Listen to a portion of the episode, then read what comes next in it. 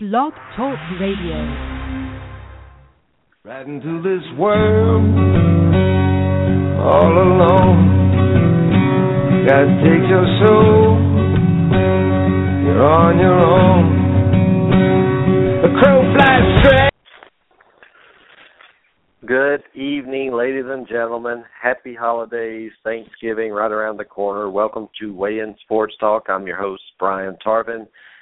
And I know tomorrow's Thanksgiving and the crowd right now, people are traveling and everything. Hopefully you're in your car, you're at home somewhere safe and, and you can tune in to the show because it's rivalry week, everybody. And I was thinking about the show tonight.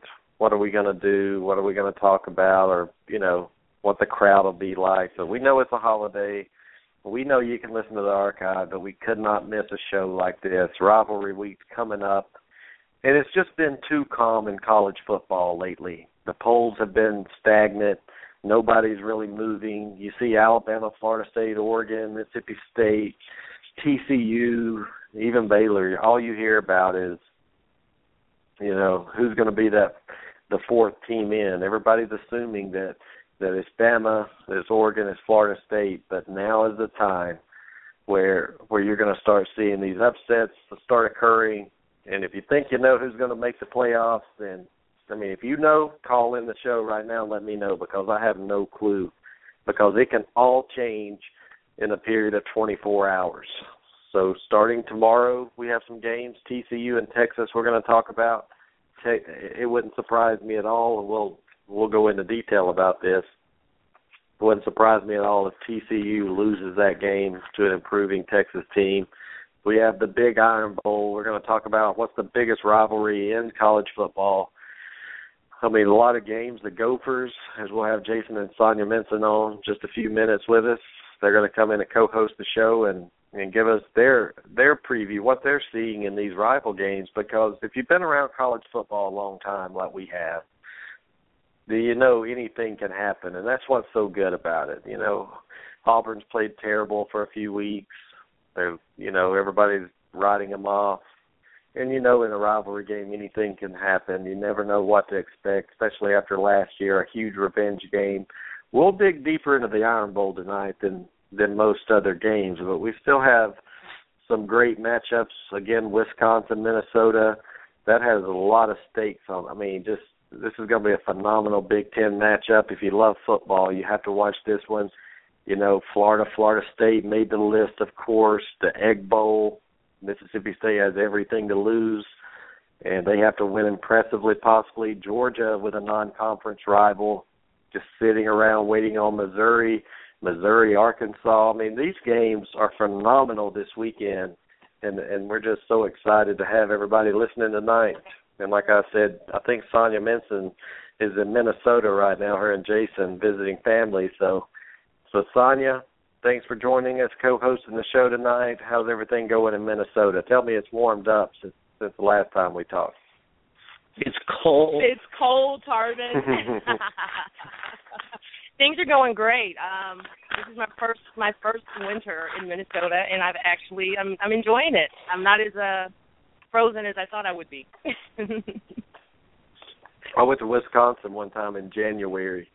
I left Birmingham and it was about sixty-eight, seventy degrees. I was in a short sleeve shirt and I got to Wisconsin and it almost killed me being there a week. I mean, it was yeah, three first, feet of snow on first, the ground and people don't even act like it's snow. Tar- Tarvin, Tarvin, my winter coat comprised of a turtleneck, a Minnesota sweatshirt, and gloves. so, you know, I was when when we first got here, yeah, it was brutal. But after about two days, your body adjusts, and I always tell Sonya that 29 degrees in Minnesota is different from 29 degrees in Atlanta. It may say the same temp, but with the wind, it's a lot colder. Yeah, it's a drier cold. Yeah, but I'm So glad what do we you have- two joined us tonight, and uh, a lot. I mean, it's rivalry week, Sonya and Jason. I mean, both teams, the, your Alabama Crimson Tide and the Gophers, uh, a lot at stake this weekend. So, Sonya, I'll start with you. Your Crimson, your Crimson Tide. I mean, how excited are you about this game? I am very. I'm always excited for the Iron Bowl. Come on, man, you know that. The biggest thing this year, though, is, uh and we all know that no matter how bad the team, how bad a season Alabama or Auburn's having, when it comes to the Iron Bowl, they both teams can show up because Auburn's biggest wish right now is if they can't make it, they want to make sure Alabama doesn't make it. So mm-hmm. I'm, I'm looking forward to it, but of course I'm going to go with my Tide. Uh, Auburn's defense. I mean, then you got to talk to what Lambert's out now. You got your wide receiver back, but Lambert's out now. The defense was already kind of shaky. I just think Bama's going to be a little bit too much, but again, you never know. And I'll tell you something. I tell everybody, and and Jason, I'm about to come back to you about your game. Is you can't expect a team to do something in week 12 that they haven't done week one through eleven. I mean, really, and and anything can happen. Don't get me wrong. Anything possible. Alabama could fumble ten times. You that's what we don't know about college football. But if you look at it, do I think Auburn's going to finally figure out how to tackle somebody in, in after eleven weeks? Uh, probably not. I mean, the penalties. You know, it's lack of discipline, and and like we we talked about, Sonia. I've, I've heard a couple of things about some internal issues going on with the team that people in the public you can't always see. You wonder why a team's struggling. I don't know if I'm going to to share that tonight or not, but maybe I will. But Jason, your Gophers. Yes. I mean, if they if they go into Wisconsin and they pull off an upset, is Jerry Kill the coach of the year? Oh, no doubt, no doubt, and and you know, for me, um, you know, we always discuss what's a rivalry, and, and I always hear it as you know, well, God, your team hasn't won in two decades, so how is it a rivalry? well, it, it isn't. It doesn't really come down ever to wins and losses. It's the fact that you hate them. Mm-hmm. And for us, Minnesota, we've we've never had any love for cheeseheads. um, the story of the axe that we're playing for on Saturday there's probably three notches in there that Minnesota has won. Wisconsin dominated that game forever. But this is the year we take it back, and and we have a chance of bringing all three trophy, you know, games back to Minnesota. And I would like nothing better than to have that axe back in Minneapolis. Um, my key to the game tomorrow we have probably one of the better run defenses in the Big Ten, and the key will be can we stop Gordon? If we stop Gordon, we win. If we don't, we lose. So it, it boils down to that. And how much heart does my team have? And they've shown a lot of heart this year. So, you know, I I've got a good feeling about tomorrow. um, I don't think they're going to get blown out like they did, like Wisconsin always blows out Nebraska. Um, but you know, we'll see. I'm looking forward to it.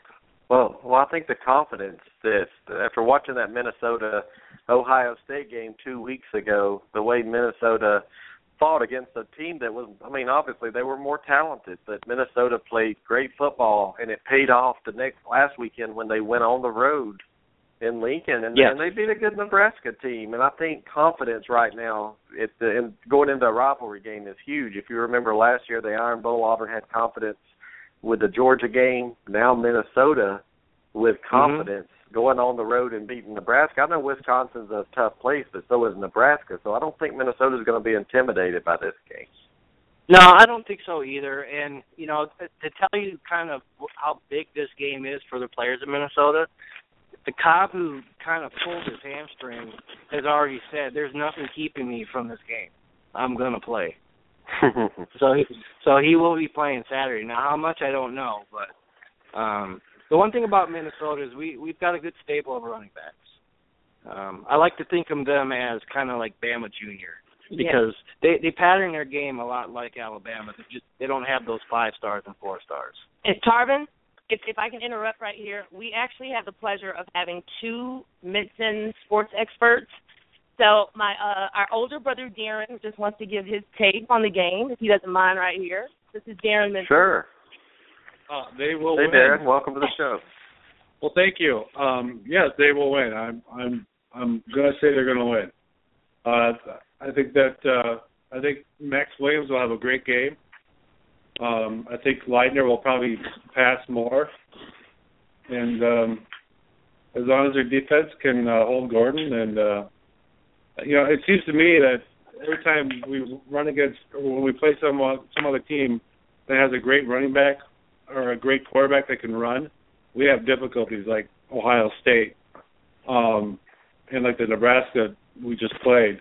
But I think we'll, I think it'll be okay. If, I mean, because I think the quarterback for the for the uh, Badgers are he's more of a passing type quarterback. So um, even if Cobb's a little bit hurt, I think May their backup at Kirkwood will do a pretty good job.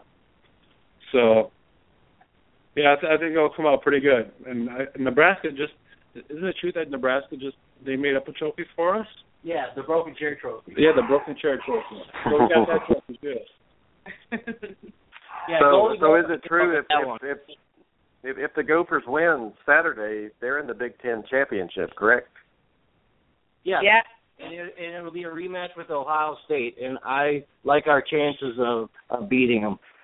And wouldn't that be something if we ended up being the Big Ten champ, and then, oh God, everyone will say, God, the Big Ten sucks because Minnesota won the Big Ten. Maybe we're just that good. Well, I've told you guys, I've told you guys this that that I've watched the Big Ten over the year, and you know, at first everybody, including myself, we were writing them off, and you know, I've I've gained some respect for the Big Ten. There's some. I I don't think there's a great team in college football this year. Period. So when you look at conferences, you look at the Big Five. I mean, it's just a struggle. No matter what conference you're in, really, you're playing teams that can beat you. And if Minnesota finishes nine and three, makes the Big Ten championship, and wins it, and they're ten and three, Jason. I mean, what kind of bowl game are you looking at right there? I want to play Auburn. I do. Well, I- I'll, I'll, you, oh, you, you'll, oh, you'll oh. probably be in a bigger bowl game than that, Jason, if if you win the Big Ten. I want to. I want to play an SEC. I- I'm sick of playing Big 12 teams.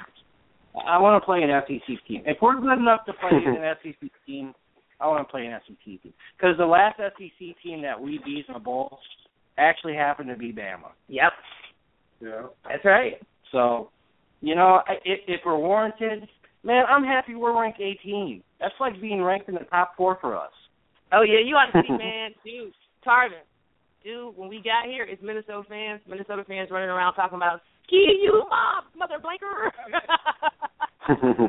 They're so happy, but it's awesome. It it really is awesome for, for Minnesota and this team right here. I don't. I'm like Jason and Darren.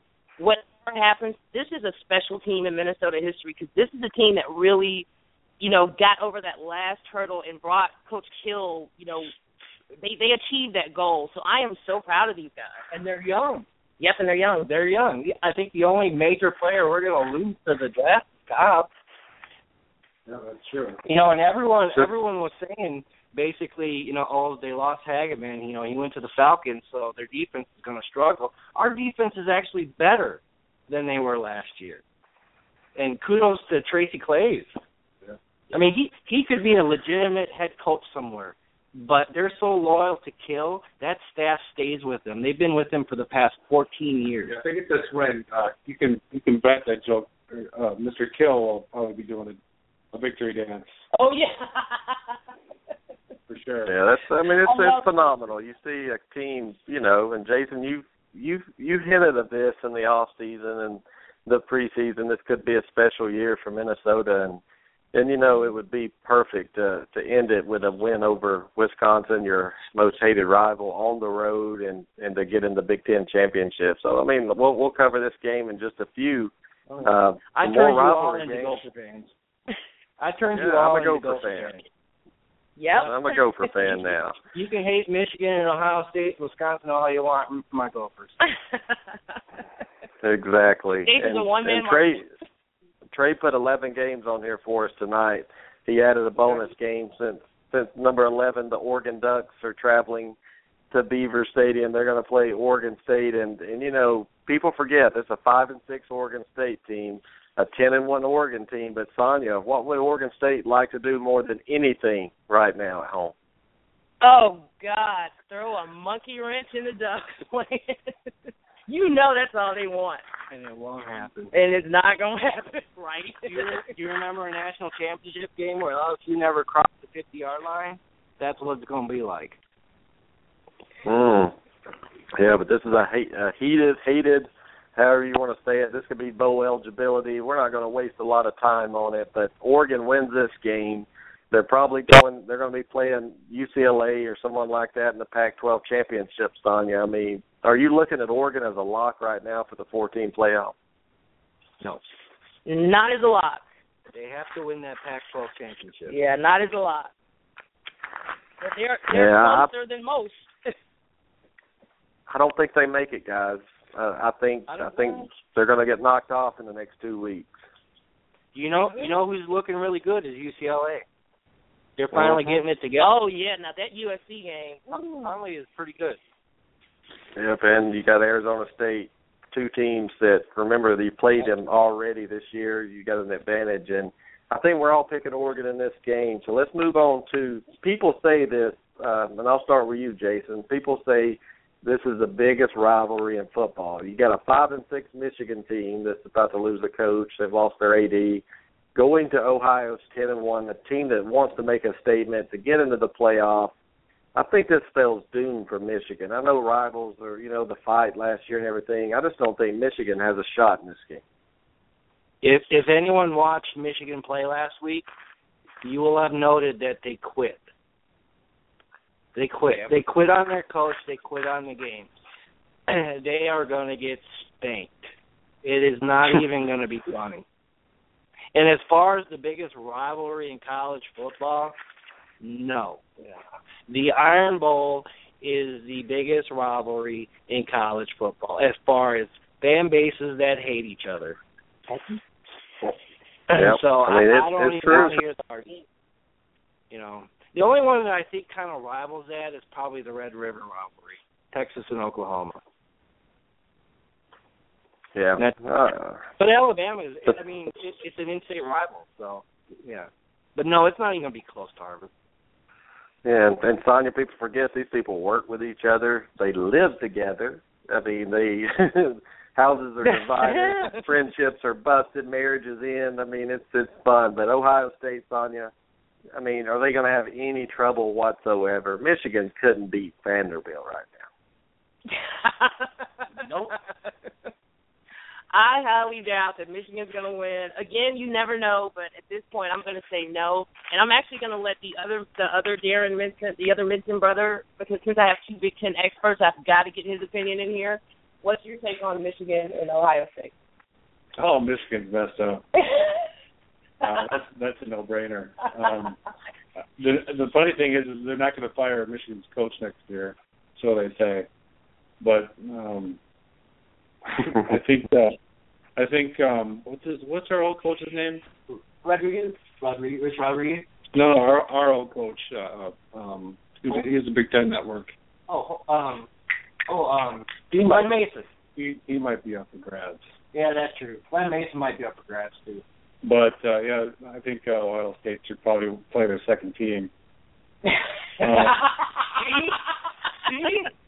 there you go, Tarvin, from two Big Ten experts. These guys grew up All on right. football, especially the well, Pitt. Well, hold on, Big Ten experts. I'm going to ask you a question, Jason. I'll start with you. Yeah. Who's going to be Michigan's coach? Honestly, If the Michigan fans think Harbaugh's coming. Les Miles is going to leave LSU and the SEC to come up there. Who's going to be Michigan's coach? no SEC co- coach in their right mind would go up to the Big Ten. the only coach stupid enough to do that is Urban Cryer, and he's not even dominating in the Big Ten. So it won't be Les Miles. So LSU does not have to worry. Um, me personally, I'd like to see them give Rich Rodriguez another shot because they treated him very poorly. He could have done things there, and the success that Hoke had was off of his recruits. And then when his recruits left, that's when Michigan bottomed out. Um, I don't know. I mean, Michigan should have learned their lesson of of bringing in someone who is, you know, a former player. Um, Harbaugh, I wouldn't be shocked because I think he hates coaching in the NFL. He- He's another Saban who expects to tell players something and they listen to him. In the NFL, players don't respect coaches, never, Nope. and it doesn't work. So I can see Harbaugh going back to his alma mater and coaching college football, which probably would be a good choice. So I, I'm going to say Harbaugh. Okay. Darren, All right. All right. you want you want Darren? Yeah, go ahead, Darren. Tell me who you think the coach is going to be at Michigan. I think it's probably going to be Rodriguez. Uh, there, there should be, anyways. Um, I, I really don't. Uh, it could be somebody on the West Coast. Who knows? I mean, it, it, I know Michigan has a lot of pride for their football team. They have throughout the years against history. So they're, they're going to probably land someone that's going to be worthwhile. You know, someone that fits their history. I So- just hope I just hope it doesn't turn out to be like Tennessee. Yeah. Either way, it's going to have to start with new recruits, I think, and I don't know what the situation in Michigan is with their senior seniors and juniors. So I guess we'll just have to wait and find out. It's really anybody's Well, I- fault. I'll tell you this: Saban could leave Alabama to go make Urban Meyer's life more hell than what it is. What do you think, Sonia? No. no. Chapley. imagine, imagine, imagine Urban Meyer Michigan press conference is like, "Hey, we're announcing Nick Saban's their head coach." Urban Meyer would quit and run to the. They'd probably I'm run not to the big. My heart hurt. my heart hurt. I gotta go. Get the man, please. yeah, I mean, it's. I don't know who it's going to be, but I like Harbaugh. I think that's a good name to throw out there. Rodriguez, both are great names. Well, here's a game that I circled a couple weeks back that, you know, everybody's wondering if TCU is going to make it or not. And Sonia, I'll start with you in this game. TCU, a good football team, no doubt, ranked number five. But this Texas team, when when a lot of people thought they they'd thrown in the towel, they quit. Here they are, six and five, bowl eligible at home. And one thing about Texas, they play hard for their coach. Their defense is good. I mean, could TCU be in some danger tomorrow night? I think so because when you look at the horns, and the one thing about the horns, what I've liked is each every time you've seen them play, like each week you've seen them improve. At first it was certain areas, but then you when you see them play as a complete team, I'm I'm looking forward to what Charlie Strong is doing down there. I'm looking forward to seeing them play the next couple of years. I think we the, the horns are back on the road or back on the road to recovery. Um, I think they could throw a monkey wrench in TCU's plan, but again, it's a rivalry week and anything can happen. That's a hard one to call. That's a hard one to call. I want to say TCU, but th- there's part of uh-huh. me that kind of thinks the, the Horns are going to sneak in there and, and pull out the upset. All right, Jason. I mean, who do you like in this game? Well, of course I'm going to say TCU. They beat my Gophers. If I get TCU winning is a plus for us. Yeah, so yeah, that's my choice. TCU, woo woo. Well, I mean, TCU. Uh, I like this Texas team right now. The way they're playing for their coach, and, and one thing they'll do is I think they'll contain the quarterback for TCU. He's he's a tough quarterback. He can get it done with his legs and his arm. But being at home, I mean, this team's already bowl eligible, so the pressure's off there. But to win this game and finish seven and five, could Charlie Strong be considered Sonia for Coach of the Year after kicking half of his team off? And the way they started to finish seven and five, I mean, that's saying a lot. Yeah, he could. I mean, it is saying a lot because this is a team that we weren't ex- expecting. I think when we when we previewed the Texas Longhorns last or right before the, start of the season, I think we were saying that they might win three or four. I mean, these guys are six and five now. So here's a team that that you know we were like, let's let's just give them this year. It's a rebuilding year, Strong's first year, and then you just heard of him kicking players off left and right. But then you saw the horns come together, and to me that shows two things. It shows just you know the skill of, of Charlie Strong as far as his leadership, but it also shows the quality of the players the horns have. And when you put those two things together, anything can happen. I mean, look at let's go to Gus again. You've got Auburn who went, you know, three and nine, and then all of a sudden, the very next year, shared the national championship with Gus. So you just never know with a new coach and with new blood.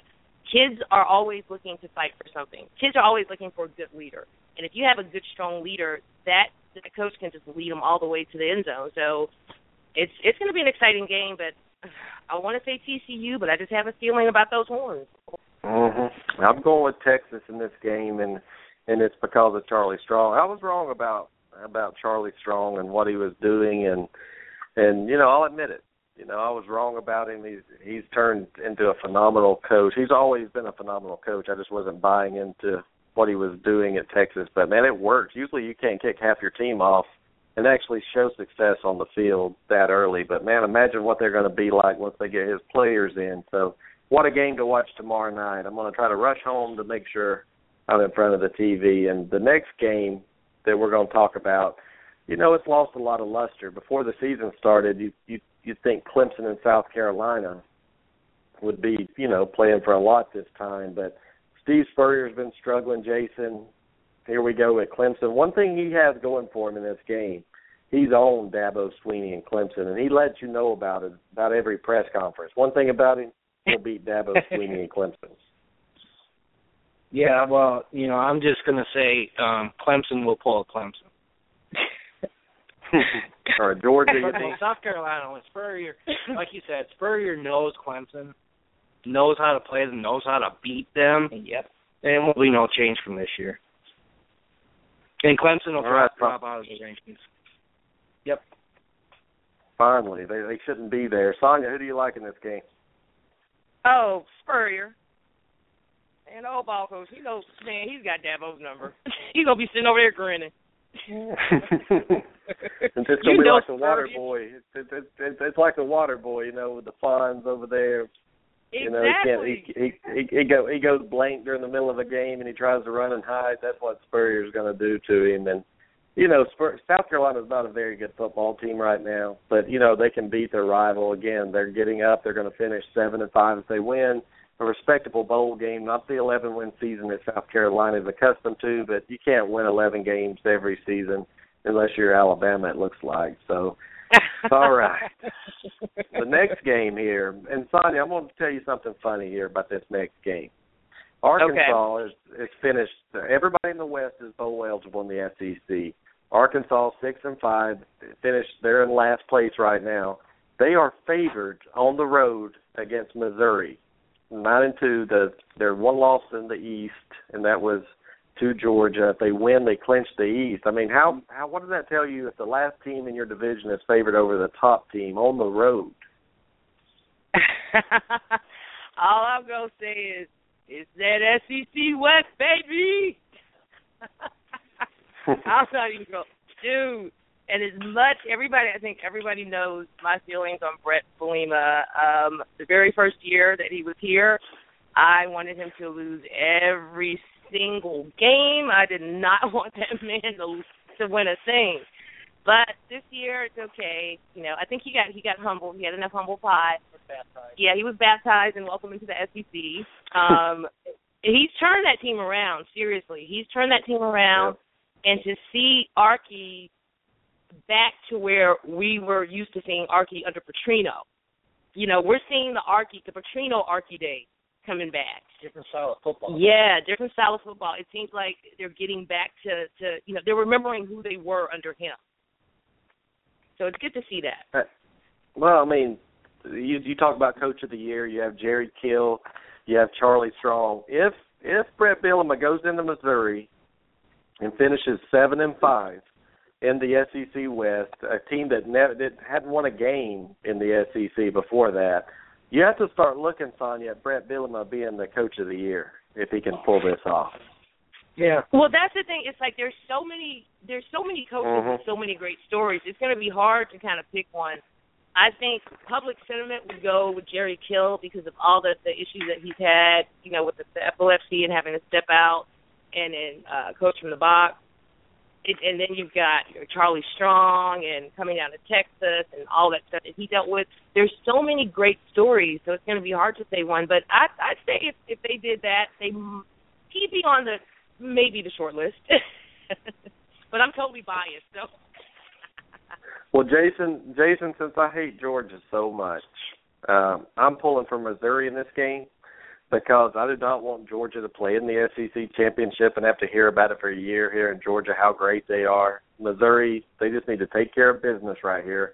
Arkansas is going to bowl game, but I'm I'm pulling for Missouri, Jason, but I'm going to pick Arkansas in this game. Yeah, I'm the same way, Tarvin. Um, I I I would rather have Alabama play Mizzou than Georgia, even though Georgia will be Georgia.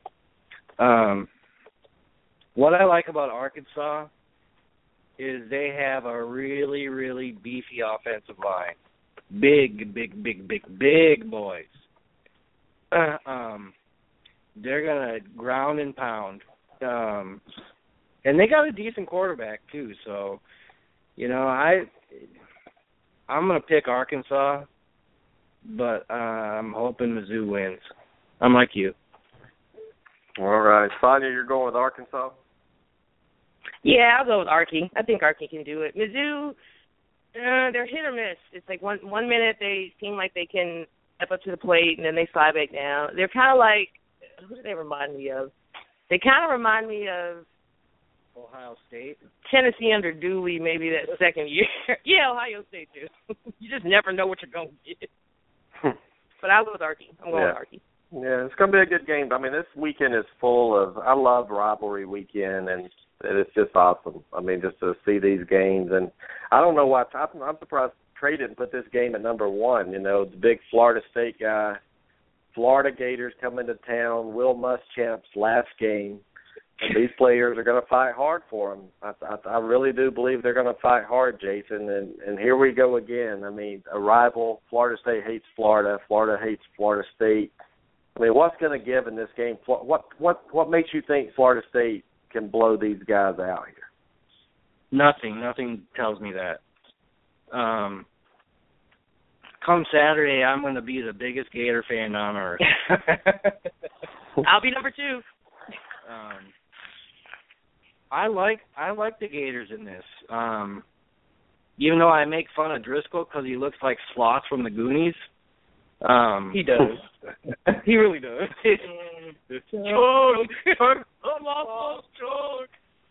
Um, they're healthy, and Driscoll hasn't looked that bad lately, and I emphasize lately. So if they bring it all together, Florida's talented. I- I'm sorry, but Florida has talent. They just, I don't know, is it in something in the water? Um, but Florida State's not going to go in and blow them out. Hell, they barely won last week. what makes you think they're going to start out fast? So, I like. I, I'm taking the Gators. I like the Gators. Well, all right, Nothing guys. to We have a big Florida. We have a big Florida State fan on the line, Jonathan Miklos. Welcome Oh, to we Weigh knew In. Sports. And Jonathan, tell us preview this game for us right here. This is a big game. Oh, it's a huge game. Um, I mean, at this point, it is our biggest game of the year. Every, you know, I, just you hit it right on the head. We hate Florida. There's nothing better than hating Florida. Um, now, the last time we played a Florida team that was playing for a lame duck coach was Ron Zook, and we were about 15 point favorites going to that game, and they came into Tallahassee and beat us 20 to 13. So I'm looking at this game. It makes me a little nervous. Uh, Treon Harris has looked pretty darn good at quarterback. Um, but I mean, he's a freshman. I'm hoping Chad Kelly, our defensive, I mean Charles Kelly, our defensive coordinator, can scheme up some blitzes to try and confuse him, to put him in the pocket, something. Uh, at the end of the day, we need Jameis to avoid the stupid turnovers. We really do. We really do. We need him to avoid being stupid. Because every week he has a play where you just look at him and go, Really? What's wrong with you? Um, we need to run the football. Dalvin Cook's been a breath of fresh air. And I mean, being that he decommitted from Florida last year, I expect him to get a lot of workload. So I mean, if Florida State wins this game, Jonathan, and they beat Georgia Tech, they're, I think they're are they playing Georgia Tech for sure in the ACC championship? Has it already been said? Yeah, I believe so. yeah, Georgia Tech uh, locked that in. So is there any doubt in your mind or anything? Could Florida State get left out? So they struggle against Florida, they barely win, and they barely beat Georgia Tech. Are they in because they're undefeated and the defending champion? They're in because they're undefeated. I don't think defending champion has anything to say at that point. They're in because they're a Power Five conference uh, undefeated champ. That that's what it's going to be at the end of the day. And this Florida State team, I understand they have not looked dominant this year, and that that that happens. Uh, it's very hard to repeat because you have the target on your back. It's very hard to repeat when nine of the teams you've played this year have had a bye week before they got before they played you. I mean, Florida might as well be number ten. They played who cares State last week. I mean, it, it's it's it's very difficult for us because teams have had an extra week to scheme. So the first half, that's why teams have been looking better. I mean, the only two teams that we've played so far that hasn't had a bye week was Citadel and uh, Wake Forest. I think we can all agree that Florida State walked through Citadel, wasn't really trying. Wake Forest would beat them by 40. And I get it, they're a bad team, but we still waxed them by 40. And so what I'm looking forward to is to see how new Florida's offense looks. Because I've been watching these games, and it seems like these teams have new wrinkles in the first half every week they play us. And we seem to figure them out in the second half defensively. I mean, that's the one thing we've been great at, a second half adjustment, adjustments on both sides of the ball. Yeah, I mean, there is something to say for winning these games because not every team can come back from the holes you guys have been in, and it it is hard. Sonia, you remember when when in 2010 when Alabama went through the same kind of schedule where they were playing teams off by every week, and it finally caught up with us. Oh yeah, that's that's that SEC schedule from hell, the one that Auburn and Florida got this year. This is the thing about Florida State, and okay, I'm not sure what that is. Somebody's crunching paper or something, but I can, I don't know what it is. I can hardly hear. okay, go ahead. I don't hear anything. Okay. I'm not sure what that is. Okay, but anyway, with Florida State, the, the coming from behind. Now that's great if this was a Disney movie, you know, but this is college football. The coming from behind is hurting them. They cannot go into into this game with Florida with that mindset. They've got to come in, hit them hard, and stay on top from the from the beginning because, just like you said, just like Jason said, we're all thinking the same thing. The Gators have nothing to lose. This is Will's last roll of the dice. He's if he's going to go out, he wants to go out on top. And what would be better than having you know in the the last leg of your career at this, at this college, beating the the Florida State Seminoles, your in-state rival. So this game is very important, and, and I'm with Jonathan. I wouldn't be feeling too comfortable if I was an F- FSU fan either. Um, FSU again, I don't know what it is. It's like they they just they'll, they'll start off slow and puttering and then come back. But there's going to come a time when that comeback is not going to happen. You know what I'm saying? Because the closer we get mm-hmm. to the mm-hmm. playoffs, yeah. no, you're not going to be able to pull that. That's not going to work. So something needs to change. Either they need to start off in the beginning, but I don't think, um, as far as the repeating part, you know, yes, hard to repeat. Bama did do it. Bama couldn't repeat. We could repeat, but we couldn't repeat. But it's always hard to do it, especially when you're in a new system like this, and when every team now has something to play for. That's one of the reasons we're seeing better football. We're seeing a lot better quality football with the playoffs because you've got these teams before that didn't have anything to play for, but maybe a lower tier bowl. And now these guys are like, wait a minute, we've got a chance. So you've got all of these teams bringing their best every week. Plus, every week it's a new poll. It's not a continuation like in the BCS. It's a brand new poll. So when you got mm-hmm. a brand new poll like that, and these teams bringing their best, no team can afford to overlook any game. And the one game that FSU cannot afford to overlook this week is got to be the Florida Gators. Those guys can show up. I think FSU might pull it out, but again, just like with Texas, I just have this feeling. Well, Jonathan, give me your final score prediction real quick. Uh, um, I, I I'm gonna go ahead. I'm gonna take my nose to, to pull out a victory. I mean, Florida was the last team to beat us, um, but I don't think they're going to be uh, the one to end the streak. I think we're going to go ahead. We're going to win this game 31 to 17. I think we'll be able to pull away late in the game um, just from Florida making a couple mistakes. Uh, and, you know, blessed be, we, we still have the last year's Heisman Trophy winner at quarterback who yet to lose a college game. All right. Well, Jonathan Miklos, man, thanks for tuning in, and good luck to your Florida State Seminoles.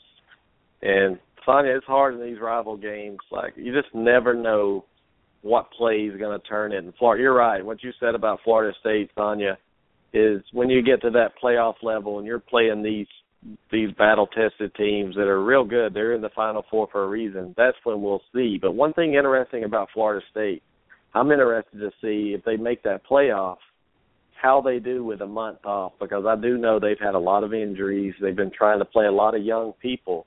You give a team 30 days to kind of prepare, get healthy, and you you know, Sonya, Florida State they they're in the top five in recruiting every season, so we do know they have some talent.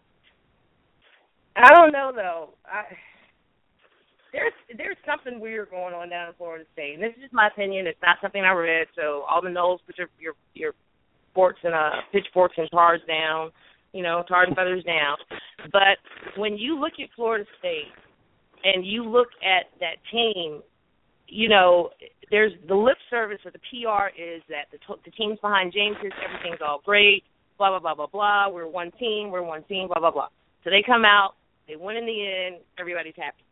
I'm sorry, I look at what happens in between there. And I think that there are some players on that team that, that aren't happy. And we actually personally know, uh, you know, we have a friend that's got a brother that plays on the team, and he makes it very clear things are not all roses and cupcakes in that locker room, and a lot has to do with the behavior and the preferential treatment as they see it. You know, and you're going to see hear it in all teams, but I think it's more so down there because it's more magnified. Um, I really don't. I can't say Tarvin. I I want to say that that FSU is going to come out and and just you know slaughter Florida and all of this, but I, I think the honor and and more of what what's the heart. I think that's the best word to use. The heart. I think the heart is with the Gators right now, and that's why. Hey, son, I is, have is, how's the how's the sound right now? When you hear me talking, do you hear any anything going on, or is it gone now? It's gone now. Okay. yeah, I was good. talking to so, in the chat room. He heard it too. Too. But but but do you still hear it right now though? Oh no, no. Okay. No, I think I think it All was right. Jonathan the way he was holding his phone. Maybe he was, you know, the if the window was down or something. It was just really noisy. All right. Well, the Florida State game is going to be an interesting to see. I mean, you know, like like we talked about with with the Oregon State and Auburn teams like that, nothing would would make these guys more happy than to beat the team they're in the state with, that they're recruiting with, that they go to school with. Uh, it's going to be an awesome game. I'm I'm excited to see how Will Muschamp. I mean, this guy showed me more about who he is this last year than anything. I used to not like him, but I started liking him more and more. The way he's handled everything at Florida with class. I think he's finally humbled, and every man goes through humbling. I mean, I have, Jason has. There's that defining moment in life when you you know you have to make your mind if you're going to be a man or not. And I think Will Muschamp is going to be an excellent coach one day, just not at Florida. But we'll see. Number five game, the Minnesota Gophers, Jason, on the road at Wisconsin. Are you ready to to call the upset right now, or is it even an upset in your mind? Vegas has a 14 point spread on this game, but as we've seen every week, Vegas sometimes they don't know what they're doing. We'll um we'll cover definitely, and I'm a homer, so I'm gonna say Gophers. Sonya, you going Gophers? Dude, I'm married to one, and I'm sitting between two of them, dude, or three of them. You really think I'm gonna say anything? now, of course, All right, I'm going well- with the Gophers. Let me give you the, the second Gopher. Yeah, I take the Rollins. This is Darren. We're pro Gopher. And wait a minute, Hans, Hans, who is my nephew, Hans, who are you picking between the Gophers and Wisconsin? What? What? Whoa! Why? Oh, hold on. We got breaking. Han Come over here Solo. So he can hear you. Okay, wait. Let me hear Hans give his reason because this one shocked me too, Tarvin. I'm gonna let Hans, and this is Hans mention everybody. He's gonna tell you why he picked Wisconsin. So here we go. Oh, I think Wisconsin because they're a pretty good team. And yeah, that's pretty much it. Big build up, and we get pretty much it. There we go. a man of a man of few words there. I mean, they're they're all important. What he says. Wisconsin is a very good team.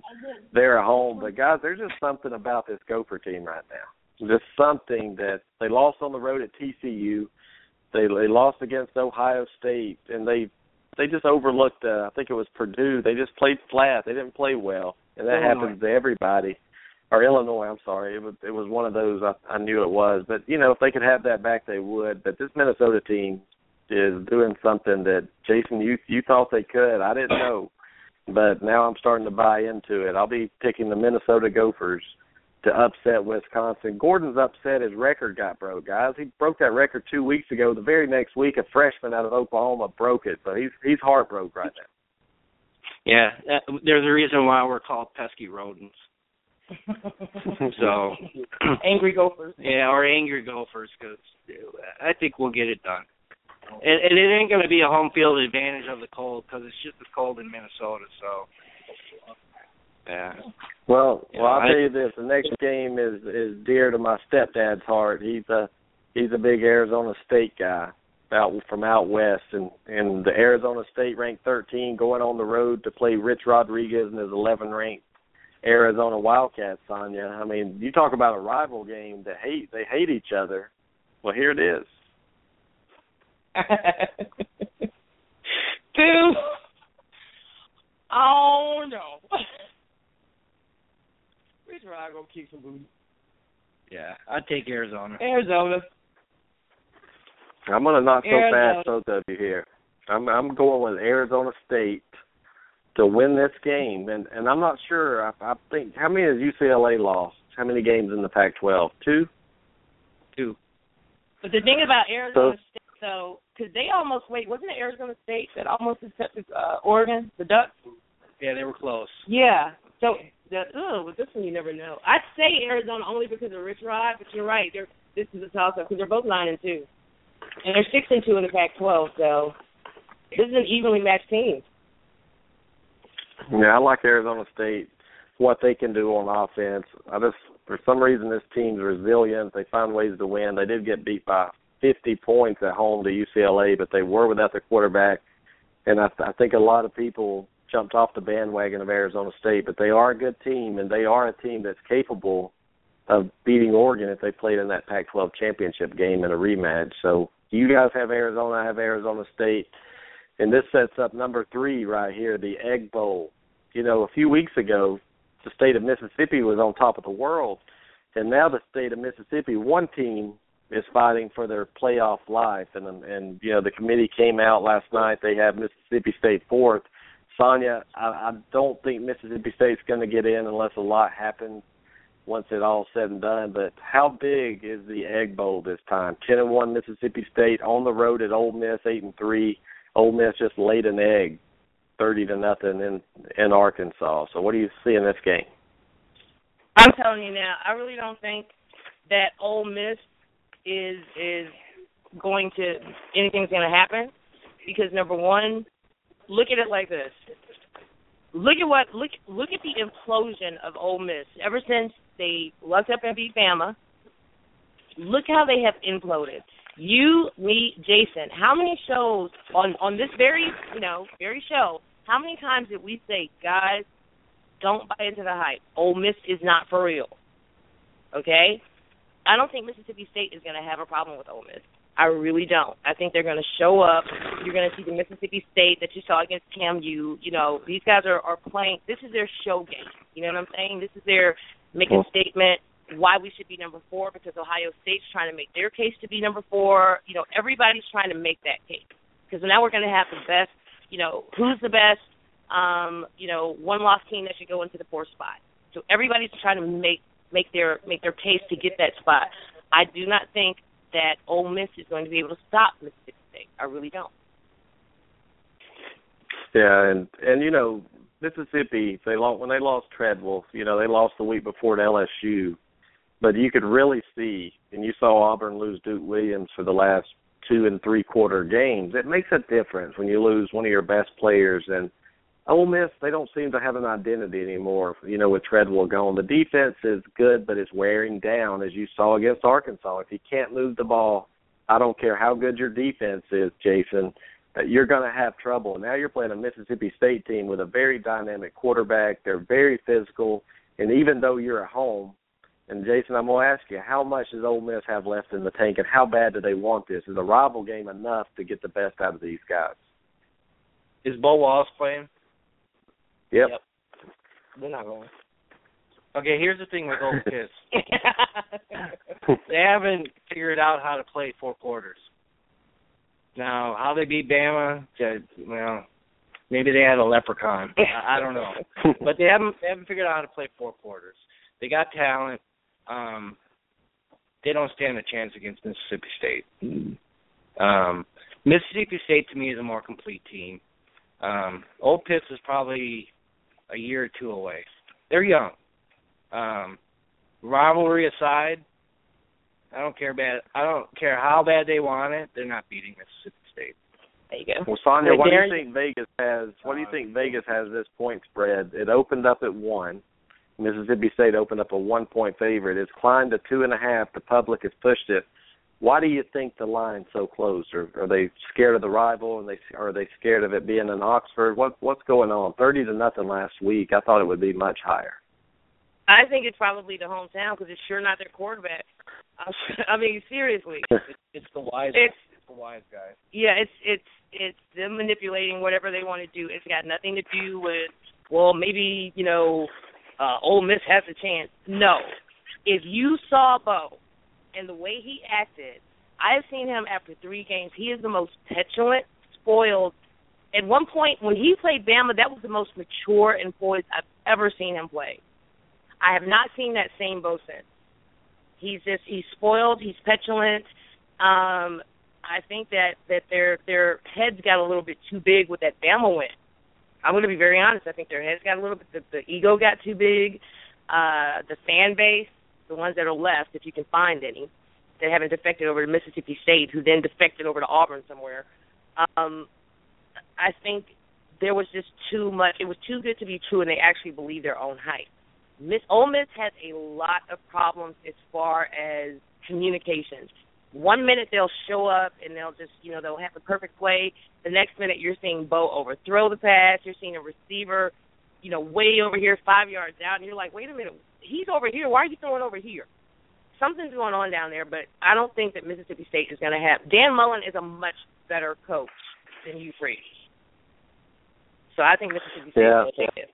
Yeah, I'm I'm gonna go with Mississippi State in this game. There's too much to play for, and and you know, I mean, they they went to Tuscaloosa. They they were pretty much dominated for a while, but they did show. If I look at a team, how do you play when your back's against the wall, when you're down? Mississippi State kept fighting and fighting and fighting, and that's all you all you have to do is look at the quarterback and the head coach, and you'll see the mentality of that team right now. So they're going to go into Oxford.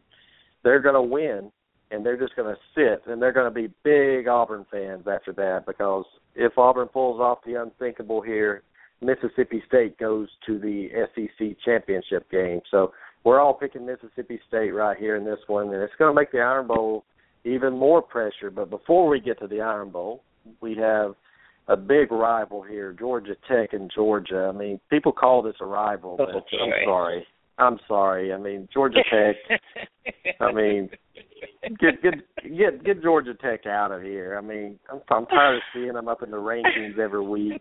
Here they are going into Athens, and Sonya, I'll start with you. Even though Georgia is known to choke a game or two, I just don't see Georgia Tech coming into Athens and beating this team. Chubb will run all over Georgia Tech. I'm with you. I really don't see Georgia Tech now because I have some friends that attend Georgia Tech, and I don't want to hurt anybody's feelings. I think Georgia Tech will hopefully make it a competitive game, but I really think, especially they're they're in Athens, they're behind the hedges. I think that that Georgia's got this game. I mean, come on. The only way Georgia messes this up is if they let Saint Heimlich them again. And we all know if you who Saint Heimlich is, he is the patron saint of all things choke worthy. He resides six months in Georgia and six months in Ohio. Okay, so just so everybody knows, that is the patron patron saint of all teams, all things choke worthy is Saint Heimlich. Unless Saint Heimlich shows up, Georgia should win this game. But again, it's Georgia. If they have two, if they're up by two touchdowns and a field goal by halftime, they win it. If it's anywhere less than that, you never know. It's a toss up. And that's the God's honest truth. I'm not joking. Jason, I'm to ask you: Is Georgia to be more interested in Georgia Tech this weekend, or are they going to be more interested in Missouri, Arkansas? Um, no, Georgia's going to come up to play.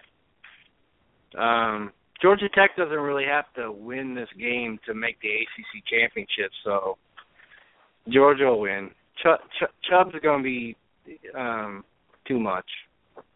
Um, Is Georgia Chubb, is Chubb the best running back in the country? No, Oh no, no, hold on. no, Slow your roll.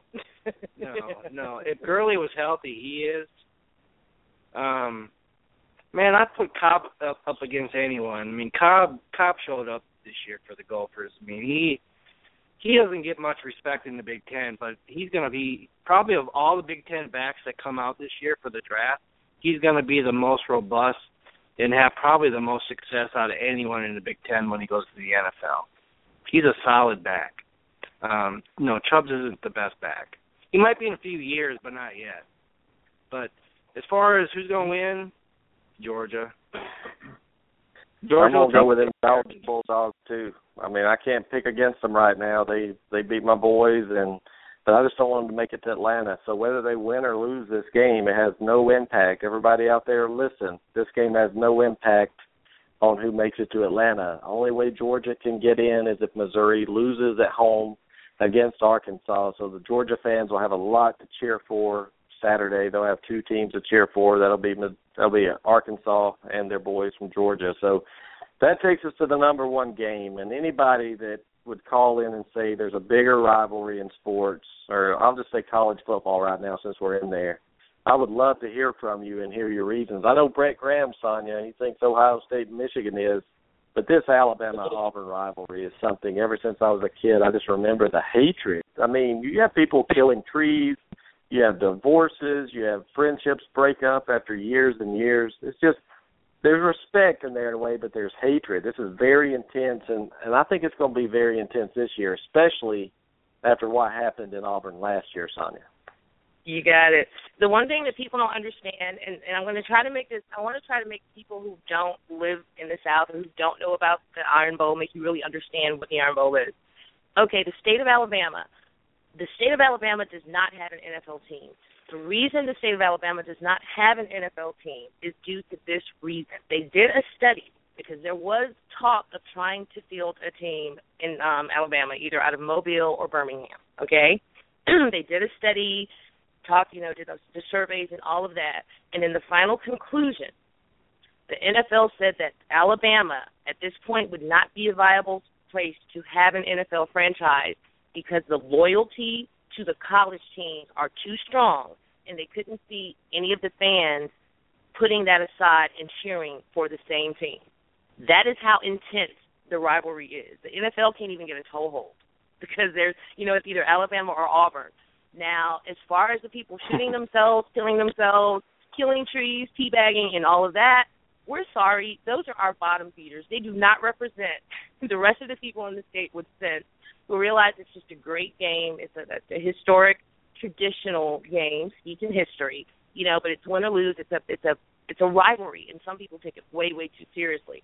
With that being said, every time this game comes on, if you ever ever ask the analyst to give the list of all of the the college rivalries, which is the top, the Iron Bowl will always be the top, and mainly because of that what you spoke of, that intensity, that hatred, that you know, the the inbred shooting each other because a team lost mentality. Yeah, I mean, I, I, you know, Sonia described it. She lived in Alabama. I lived in Alabama all my life until seven years ago, and and and we're not trying to just say we're better than you, but when it comes to this Exactly. rival, we've watched football. I've talked to other people. I've talked to people, and just and that actually understand football and they watch football, and they'll tell you they'll be out in Oregon and tell you there's nothing more intense than this. I want to watch the Iron Bowl. That's all I care about this time of year.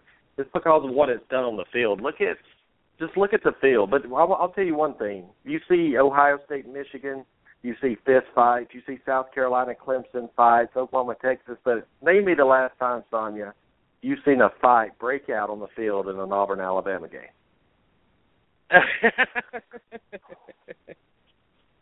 Never. Dude, I mean, I, I can't remember never.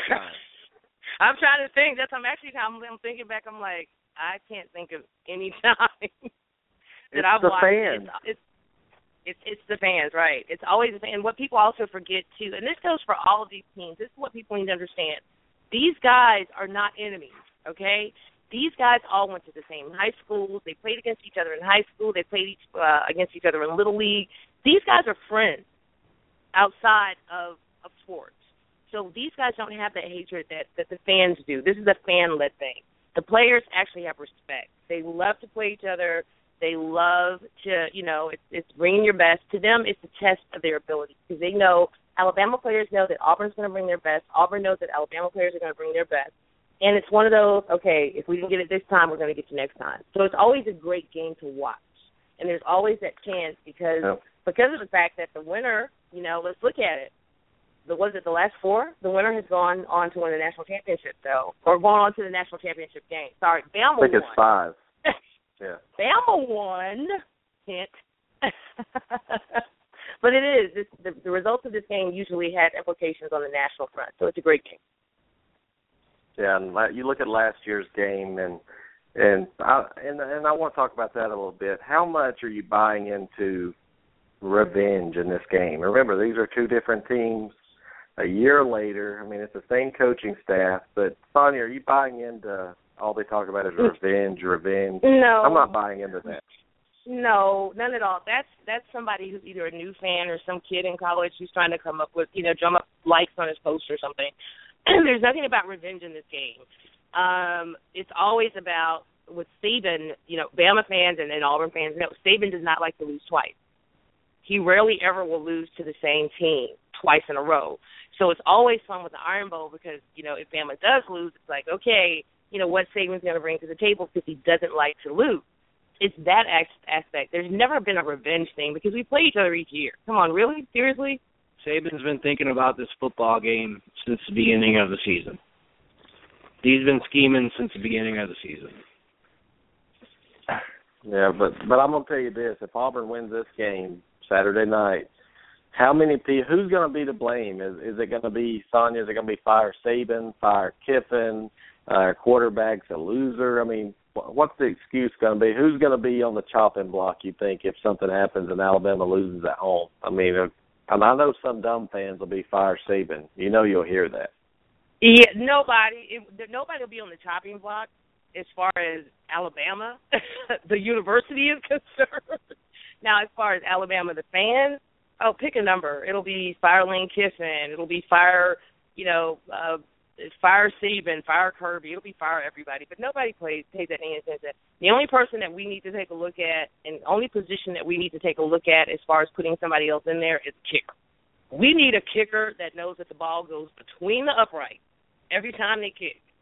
Because we getting these kickers from like the Helen Keller School of the Blind or something. I don't know.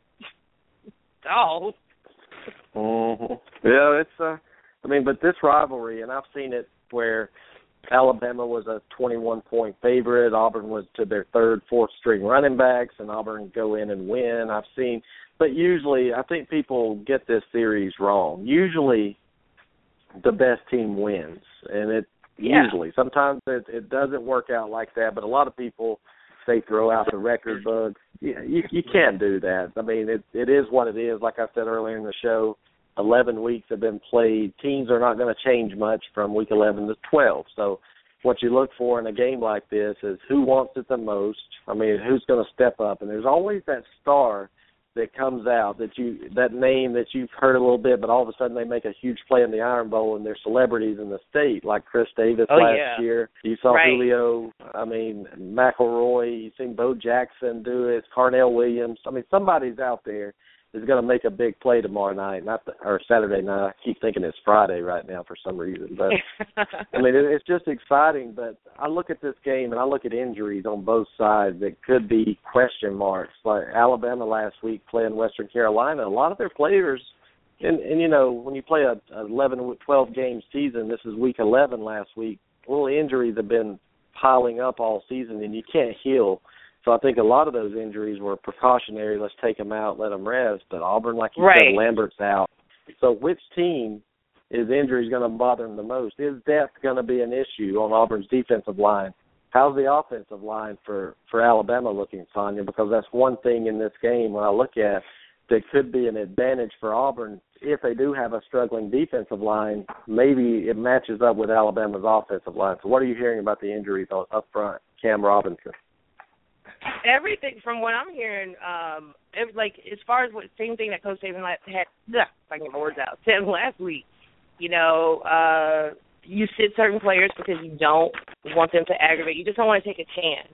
But with Alabama's depth, and that's why I never look at okay, well, Yeldon's out. Oh my God, what are we going to do? Okay, we got Henry. We got you know this one over here. We got this one over here. Every time you look at Alabama's O line, there's two deep. You know what I'm saying? So when I look at when I compare Alabama's O line and I look at Auburn's D line, dude, I I see no problem because that Auburn D. Oh my God! I know what you guys are gonna be. I bet you I know what uh, Gus is gonna be recruiting for next season. it's gonna be defense because you guys those those injuries have hurt you. I think that there's not going to be a problem there. The biggest issue that I'm going to see as far as, as as Alabama's concerned is our special teams. That's my biggest concern right now. I'm not concerned about O line. I'm not concerned about defense. I'm concerned about special teams. Yep, that can flip the that can flip the game quick. And Quan Bray is actually for Auburn punt returner is the number two in the country, and and he can take him to the house. I mean, and that's one thing. If you make a mistake, you you you kick one to him, it can happen. Same with Alabama. If we we kick one not too deep, and I like them going out of the end zone so nobody can return them. But if you make a mistake, Alabama can hurt you. But but one thing I'm gonna tell you the key to this game is Alabama being able to run the football effectively. Yep. Will they be able to? And and that's something that I've seen Alabama this year they haven't been able to do. And it it may be because of the offensive line, it may be because of the scheme, but I do think that Kiffin it frustrates him running the football a lot. I heard I, I know you heard Saban on on air last week tell say a few words to Lane Kiffin about running the football. Had a few F words in there, GD and some other things, but Kiffin's going to have to decide, hey, we we've got to wear them down. We've got to run because Auburn's a very athletic defense. They they struggle to get pressure on the quarterback, but if they ever figure it out, like against Ole Miss, they got some. They can cause some right. problems for for anybody, but that's why I think Alabama's going to have to make their mind up and say we're going to run right at Auburn and we're going to wear them down. And it may be a close game in the first half, but if I'm Alabama's coaching staff, that's what I want to do because it's all about the second half in college football. What can you do? And there if they can go. wear Auburn down in the first half, they've got the game won. Got it. You just boom. You you just said exactly what I was going to. Do. That is what I see. You've got to wear that D down because you don't have anybody else to come in behind. I mean, you seriously don't. So if we can wear your D out, and then your O line, the Auburn's two biggest problems: lack of defense. It's either hit or miss. They might show up one day, and if they do show up, they might not give you a 100%. But you're inconsistent O line. And with Nick, when Nick's pressured, Nick Nick makes mistakes. Now he's improved the past few weeks, but if Alabama, if if our defense can put their pressure on there, collapse that pocket, get him flustered, if our um um our O line can you know, protect Blake, Blake's mobile, run the ball, you know, pass rush. Man, oh, I'm looking forward to this game. There's so much. There's like all these plays running around in my head that I'm I'm ready to see. I'm just looking forward to this game. I'm really hoping that that Auburn brings their best. I'm thinking that Gus though, Gus. The one thing I've noticed about Gus the last couple of years, he always saves a couple of plays that you've never seen Auburn play before that he introduced into the Iron Bowl. Have you ever you thought about? Have you ever noticed that? Mhm. Yeah.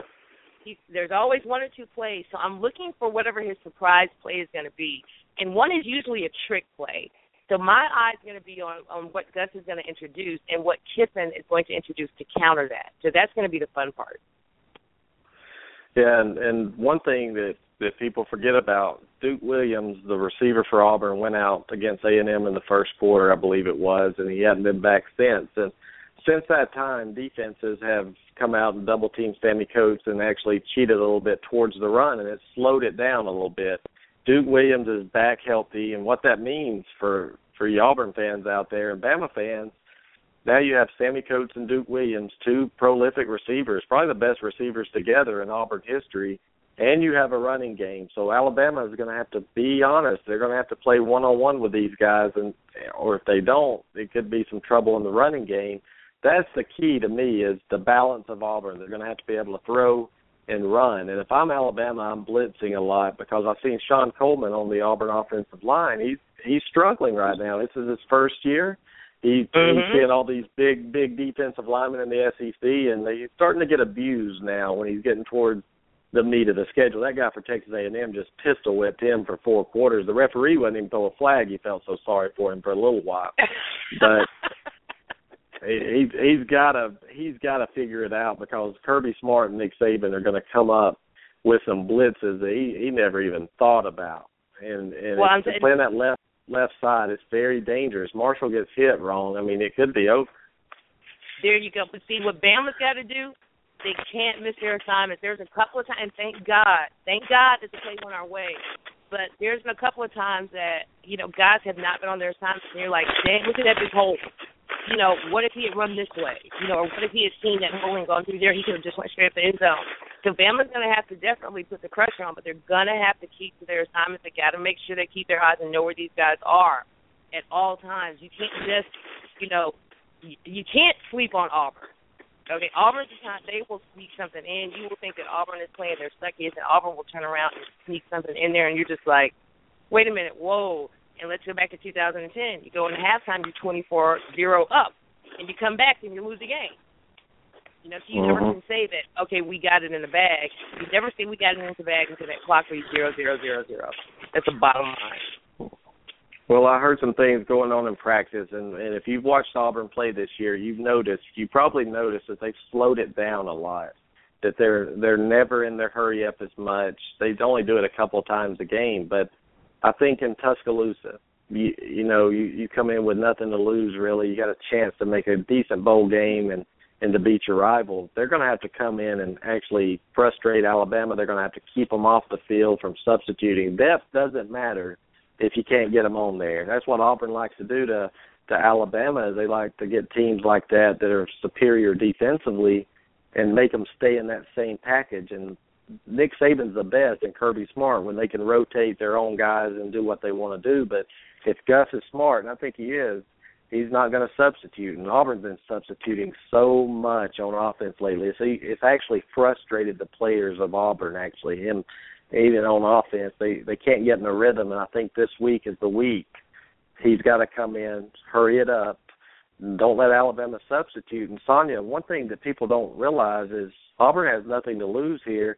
What if it's fourth and five from the 50? If you look at Auburn's offense and you give them four downs every time, it's going to be hard to stop them unless they get behind the chains early. So does that worry you a little bit? Auburn, they're not going to be punting, nervous, you know, trying to play field positions. I think they're going to come in and try to win that game, and that could put a lot of pressure on the defense of Alabama. Not really, because you can talk about it, but Auburn still had to execute it. Look at Auburn's. Look at the past two games. All right, Auburn's execution. They have been very, very sloppy. Stupid penalties.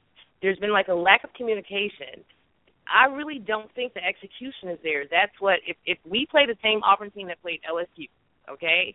Uh if we play the same Auburn that who was that? What game was that, baby? Was it um was it Archie? Who was it? What Auburn? Yeah. Yeah, it was Archie. Oh, it was Archie. Yeah. If we play that same Auburn team, no problem. Auburn has got to get their execution better. You can't come out and say, okay, we're, we're going to do no huddle, we're going to run the hurry up. You also got to look at this. Saban and Kirby have learned how to play against the hurry up. They've learned how to slow it down themselves. So when you've got a team that can't execute it, playing a team that's figured out how to stop it, guess what? I Well, think I, I don't, I don't. I don't, I don't, I don't, I don't think, I don't think Alabama has shown me that they figured out how to stop it though. Really, a hurry up Okay. yet? Who they played? Who have they played that that's actually hurried it up a lot? I mean, nobody this year has, has really hurried it up. No team in America really has really, besides Oregon. You know, nobody plays them. They play out the pack. But uh, I, I just say if you're going to win, if you're going to have to win, you're, you're going to have to go. You, you've seen Alabama against Auburn last year. You saw Oklahoma, and you see A and M a few years ago with Manziel. It's just those kind of teams. You have to use that offense if you execute. Yeah, you have to execute. You can't just hurry it up because if you don't get first Right. downs, you're killing your you're killing your defense. But if if if Auburn gets a couple first downs and gets that going, you, you have to watch out, and that's why that point spread Vegas opened it up at seven. I mean, that's saying a lot. In Tuscaloosa, at night, seven points, meaning, you know, Alabama's always said they had a seven point favorite. You're you're looking at a pick'em, a pick'em game in a neutral site possibly. So, Jason, who are you picking in this game before we get out of here? Alabama. Who else? No, All I, right, I'm gonna. No, I, I gotta pick Alabama. I mean, it, I've, unbeknownst to Sonya, I actually watch Auburn games because I actually enjoy watching Auburn games. I, I actually watch like watching all SEC games, but I I don't I don't see it on Auburn this year. I, I see more of the game that Sonya and I went to, and it was like fifty six to nothing. Mm-hmm. Well, I'm gonna a- bring Jonathan on right quick, and, I think and, they'll and take I'm gonna get his prediction. Jonathan, Okay. who do you like in the Iron Bowl? We need a neutral party here. well, um, I mean, Alabama's been playing really well. Sarnia was right. Uh, special teams is the weak link for Bama. It has been for a couple of years now, so it's going to be very important to see how that is. I'm going to take Auburn to beat Alabama in another thriller. I just think Malzahn has Saban's number, and he's been gearing up all year for this game. All right, it's a it's a point spread's low. I mean, you can't always go by that, but if Alabama was favored 15, I'd be like, oh god, here we go. But it's it's nine right now. It, it was seven. It's moved up to nine. I'm a, I mean, it it could go either way. It wouldn't surprise me if Alabama blew Auburn out. I, I need to see how this Auburn team comes out of the gates. Have they quit already? Are they down and out because they lost A and M and Georgia, or do they have some pride left in them? You're gonna find out how good of a coach Gus Malzahn is this weekend. He doesn't have to win to prove he's got control of that team, but what he has to do is come out and compete for four quarters and and show that his team's going to play whether they're nine and three, whether they're six and five, whatever it is. You have to be able to get your guys up for this. And Pat Dye once said it, and he said it right. This game's not about you. This is about the fans, and Sonya will agree with that. This game is about the fans, right, Sonya? It is, and and since we've chosen those games, are we? I'm sorry, are we still on? Because there was something I wanted to bring up right quick before we signed off. Yeah, go ahead. well, I was just going to say, since we now are, are we done with our list? Because that was the number one game, right? Yeah, that was the number one list. That was the number one Okay. game on the list. Cool, because we've got like LSU, Texas A&M tomorrow. I'm just taking a look at some of the great games coming up this weekend that are rivalries, and some of the games that people really don't pay attention to because it's the smaller team or the uh, non-ranked teams. I don't want to say smaller, the non-ranked teams. But we actually do have some pretty good football coming up, and one of the things that I'm wondering, and I wanted to bring to the table and ask about, uh, two questions actually. One, what does everyone think with the coaching the coaching carousel going on right now? I think the two top jobs are going to be Florida and UM. Those are going to be the two the two at the top of the list of the ones that, that everyone's going to be going for. What do you guys think? Kiffin to Florida. We started that rumor last week. we started Kiffin the Chizik to Chizik to Bama. Yeah, we said we going to send. No, we were going to send Chizik to Florida too, and we're going to send him up to Michigan. We're trying to. We we started all these rumors on Twitter to see if they get gain traction, and so so far they haven't. So there's some smart people out there. they won't buy into our BS. but I do want to give Will. Will is smart because the smartest man. I'm going to give Gene Chizik his props. Gene Chizik has got to be one of the smartest coaches to come through the SEC because this is a man who, as of this moment right now, is sitting at home collecting a paycheck for doing absolutely nothing. And guess who else Very is smart. sitting at home making a paycheck for absolutely nothing? Will Muschamp. So I want to give a shout out to Will and Gene Chizik's lawyers. Whoever they are, get me their number. I want them to negotiate my next employment contract. I like these guys. Genius. Yeah, I mean, you know, Chizik though, I'll I'll go tell you this about him, and you know, he, I think sometimes he he let the program go a little bit, but this is a man of some of the highest integrity you'll ever see. And uh, I know a lot of Auburn fans badmouth the guy. You know what? He he had a three and nine season. It's, I mean, it happens, but you're right. You're home making about four million dollars a year, sitting back laughing and sitting there saying, "Man, I'm I'm making four million dollars, and Gus is barely making that, and he's having to work his butt off 24 hours a day. Chizik's exactly. sitting there with his family, his wife, and he's on ESPN, Exactly. our SEC network. He comes in in a suit. I mean, That's you're right. I mean, I want No him boosters. negotiating my next job. I want him. That's to, right, I no want. I want to stay at home for years. Yeah, exactly. I want to stay at home None for of four that years. bull. Yeah. It is I mean, I want to make that paycheck. I want to make that kind of money sitting at home. That's right. Well, I wanted to bring them up because some of the rumors that we're hearing, we kind of played this game in one of our groups, and we were talking about who should be, you know, who should go where. And one of the one of the names that came up was, of course, Art Briles, because uh, Foley did make the point that he was looking for an offensive-minded coach. So the first thing that we thought of, and I'll be honest, it was Kiffin, but you know his head coach resume is not that great. But as far as an offensive coordinator, he's great. So what name would you? I don't really see Art Briles leaving because my three, if if, he, if he's looking for an offensive-minded coach, the top three for me would have been um, what did I say? It was like Briles, Sutcliffe, and um, who was the other one? I think the guy. the Gundy. Yeah, but I don't see them actually leaving. Like I don't see Art Briles leaving Baylor. He's got personal ties there. But who do you see, Tarvin? What names are you hearing as far as the coaching carousel, the silly season? Well, looking at Florida, I'm hearing, you know, and not just hearing it, I'm looking at Vegas. They have Mike Gundy from Oklahoma State, the leading candidate to replace Will Muschamp. And you know, I've always said Dan Mullen, but I don't know if, if he'd go back or not. But if Mississippi State loses that Egg Bowl, you could see this happen real quick. Or if you see Mississippi State um, get left out of the playoff, you may see that announced quick. I'm still not leaving Dan Mullen alone. I've always thought it. If Florida gets Dan uh-huh. Mullen, you have to watch out, guys. I mean, it's going to be scary what he can do at Florida. Yeah, but you know the reason I don't think that's going to happen? I think that Dan Mullen is going to stay where he is. Number one, he did not care for at all the website that some of the fans started to fire Will and bring him on. He did not care for that, and he made it very clear he would not want to coach for a fan base that does something like that. I think it's a long shot, but if he did, you know, everything's a long shot. You could, you could, you can't really say that this person for sure is going to do this. If he did, that would be, oh my God, Florida would be back up in it. He would be back up in Florida. Jason, who are you picking? He has actually stepped out of the room. he's, How he's already he. said.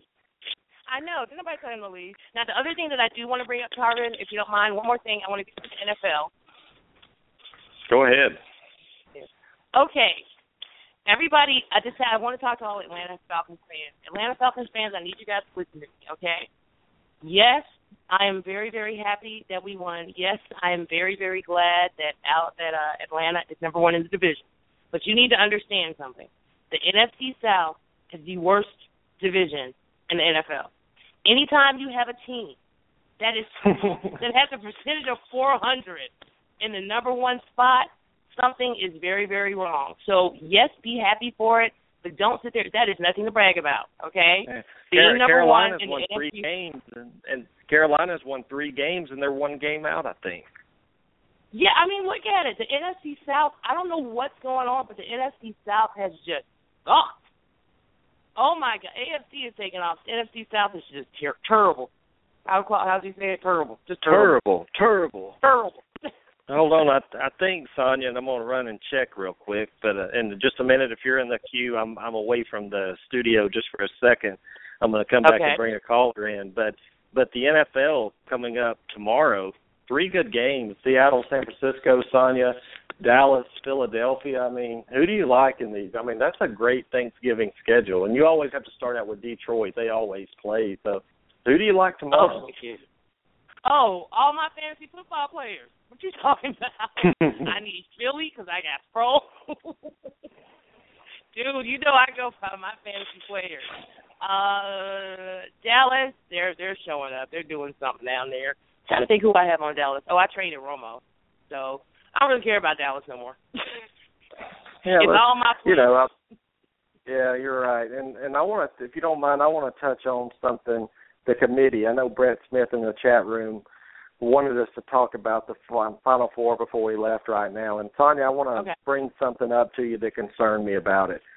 Is when Okay. when the idiot talks, you know, after, with Brad Edwards, he do an interview after the poll, and Long said, you know, he moved Marshall and Boise up because teams lost in front of them, and that that irked me right there because this committee is supposed to rank teams according to how good they are, how they would do, and the fact that Southern Cal lost on the road to UCLA last week, are you telling me that BYU or excuse me, um, Boise State and Marshall are better than Southern Cal because they lost to UCLA and they both beat Cream Puffs. I mean, that's why I have a problem with the committee, and I knew it was going to come here.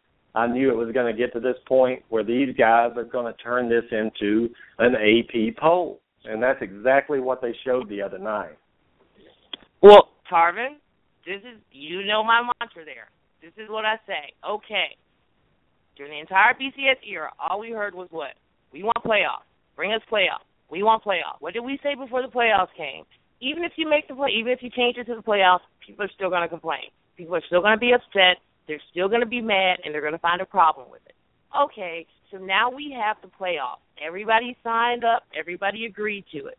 So we trust these people to give us the 25 best teams in college football, not the 25 best teams, two from the Pac, three from the SEC, three from the Big 12, two, you know, four from the Big 10, whatever. It's what they think based on the metrics as a whole team. Who are the 25 best teams in the country? This is going to be the problem. There are going to be so many. We can make a case for every single team to be somewhere on this list. Okay, you can go through. You can make a, t- a list. Just you know, sit here and, and do the pros and cons. Somebody's going to be disappointed. Somebody's going to be upset, and there's going to be other people that say, "Well, no, this team is better than that team." That's an opinion. That's not a fact. What we did is we trusted these people to give us the 25 best teams. We have to trust them. We also can't get into this this mindset where the smaller conferences should not be represented. I'm going to be honest. I like Marshall. I do. Is Marshall a top tier elite team? No, they're not. But how are we going to solve the argument that Marshall should play at the big boy table if they don't get the chance to play at the big boy table? So this is what I say to that. I welcome them to let these teams go on and come on to, you know, bring them onto the list, let them play, let them work their way up, and let them start playing with the big boys. It levels the playing field. It makes them feel included. It gives them that opportunity to to prove whether they belong here or not.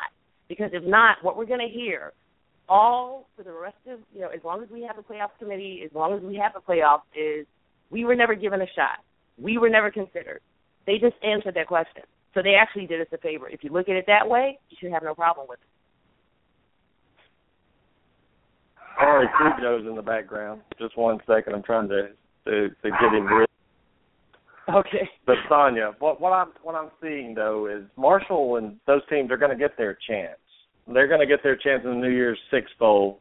If you know the, and I don't like that. They automatically get Mhm. to play in one of those bowl games because they play a terrible schedule. They and they suck, and they get to take a team that deserves it. So, but what I'm here to tell you about the committee, and you mark my words, guys. Mississippi State's at four right now. Just say they win the Egg Bowl, they beat Ole Miss, Alabama beats Auburn, wins the SEC championship. All of Mhm. a sudden, you're going to have a one-loss Baylor or TCU, whoever it is, or Ohio State if they win the Big Ten. They're going to jump Yes. Mississippi State. I guarantee you it. And and, and the reason it's going to happen, they're going to say conference champion. And you watch, go. Mississippi State would beat the brakes off Ohio State. They'd probably beat the brakes off Baylor, but they're not going to get a chance to play because they didn't win their conference. Mark my words. But this is the thing. We can't say that for sure until we know. Now, do we think it's going to go that way? Yeah, nine times out of ten. And also because of the fact that we all know the mantra they don't want. I love this when people say they. They don't want two SEC teams. I'm sorry. If the best four teams, if out of Thank the best you. four teams, to are SEC teams, you want the best four teams in there. I don't want to see the best two teams and two, okay, just to appease these whiners over here. Who gives a blank about them? I want to see the best four hmm. teams. If that fourth Yeah. team happens to be Mississippi State, why should they not get a chance to play? Now, if And- that fourth team happens to be Ohio State, then let them be the best to play. But don't sit here. The one thing that I don't want to see is I don't want to see any of this bias, whether it be positive or negative, for any conference. I just want to see you rank the teams for their own merit. Forget the conference. What has this team done? Do they deserve to be in this spot? If they can make a case and they can prove it, who is to argue against? Mhm. Yeah, and you know what's funny? I heard some Nimrods uh talking about, well, you don't want Mississippi State to go because they don't wouldn't get the rating. How many people? I don't care if Ohio State's in there, Sonia, Alabama, or who. I'm watching those two games. This is the first time in history of a playoff. Do you think the team in there is going to mess with the ratings? Really? I think it's just going to Dude. blow up. I don't care if it's UCLA in there. And I mean, they got in there. Everybody that has a TV is going to be tuning in January 1st for these two games. So I'm, I'm tired of that argument. I don't care. Mississippi's Tarvin. small, but everybody's watching regardless. I'm going to tell you something. Uh, The only people that say that, and and I love to call these people out because they are so stupid and they come up with the dumbest arguments that are easily fact checked by a ten year old that knows how to use the internet. Okay, when LSU and Alabama went back to the national championship, you know they played, we lost the, game, the field goal battle, went to the national championship. All we heard was this is going to be the lowest rated national championship, blah blah blah blah blah. When Alabama went to play Notre Dame, this is going to be the lowest rated national championship, blah blah blah blah blah. They come back after claims it was the lowest, claims it was this. No, it is not. Every single game is going to make money. If you're nas- if you're in a national championship game and in a top tier bowl game, you will make money. Sponsors will pay. Advertisers will pay. Commercials will pay. It doesn't matter Yep. who's watching it on television. It's being played in there's ten sports bars that have twenty televisions and guess what's on those twenty televisions? That one game. College that makes up for football, all one game. five people over here saying that they're going to watch it. They're not going to watch it. That one sports bar just made up for all of them. People need to get this whole. They're in this to make money, people. They're not going to ever, ever, ever. It doesn't matter who's playing. These guys are always going to make a profit. You guys need to get this out of your head. You're thinking with the wrong mindset. It's a money maker. Yeah, Mississippi State is there. It's going to be even better.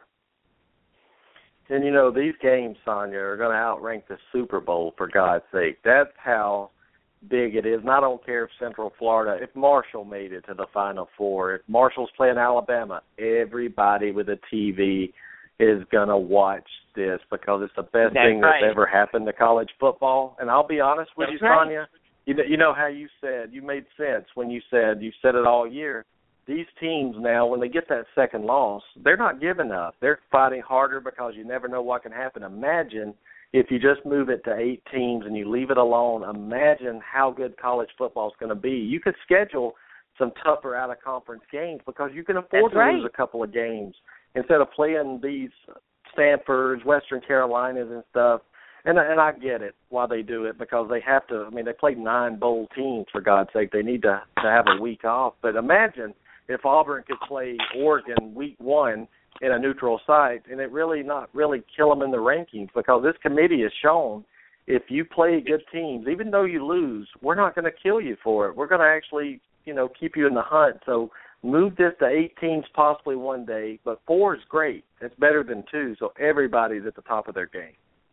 There you go. And then you, and one thing that I, I really get tired of hearing, and this is another argument that another myth that needs to be busted. This whole the SEC schedules out of week soft out of conference games, and SEC only plays cupcakes, and then they schedule them late in the season. Blah blah blah blah blah. I'm calling BS because number one, this is what I need you to do. All of you idiots and nitwits who say that, this is what I need you to go. Need you to do. Go to either FBSschedules.com or ESPN, and I want you to look at every schedule for every team in your team's conference. Okay? I want you to look at all of those schedules from beginning to end. You tell me where your own team played nothing but ranked teams from beginning to end. It's BS. These schedules are made ahead of time. They're made two to three years out. Okay?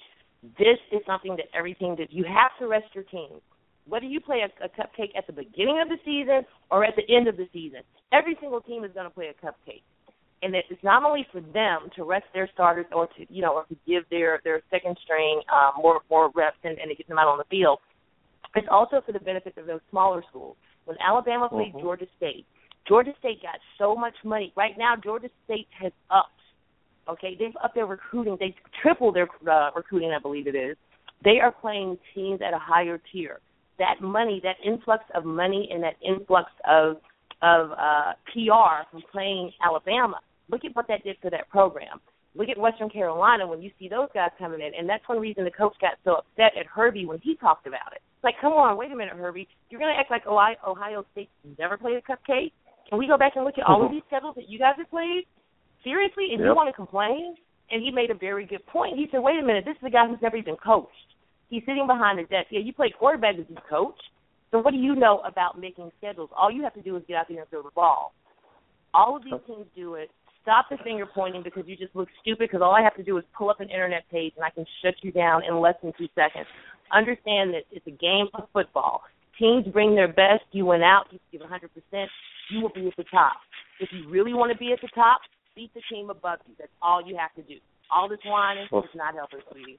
Sit down Well, in the corner Sonia, I talked to a coach. I talked I talked to a coach that, that from a smaller school, and and he made a point that that nobody I don't think out there got, and it it it it, it sank in with me when I heard it. Is everybody is not good enough to play at Alabama, Florida, Auburn, Florida State, right? I mean, there's That's not. I mean, there's only a handful handful of kids that can do that. These kids that go to Western Carolina, they go to Citadel. You know what? This is their Super Bowl, getting to play these teams. So why are you robbing That's these right. other kids that aren't good enough for a chance? Just in life, you're going to go up against better people all your life. This gives them a chance to go out and for one day, for one Saturday, to play on a stage with the best. And they're probably not going to beat them, but by God, why don't they play it close? It happens. You saw Georgia Southern beat Florida last year, but you have to think of it not not only financially and giving these guys a rest, but these kids they look forward to it. They circle it. Hey, I know we played Jacksonville State, Samford every week, but we get to go to Alabama in November and play, and it's just a big deal for the kids. And, and people act like you know SEC teams or anybody that does that. You're helping these guys build a program. They're getting a paycheck but they're also learning a lesson in life, and they also get the, a chance to play with the best, against the best, for one That's right. And that, and and that opened my eyes when I heard that. That made a lot of sense.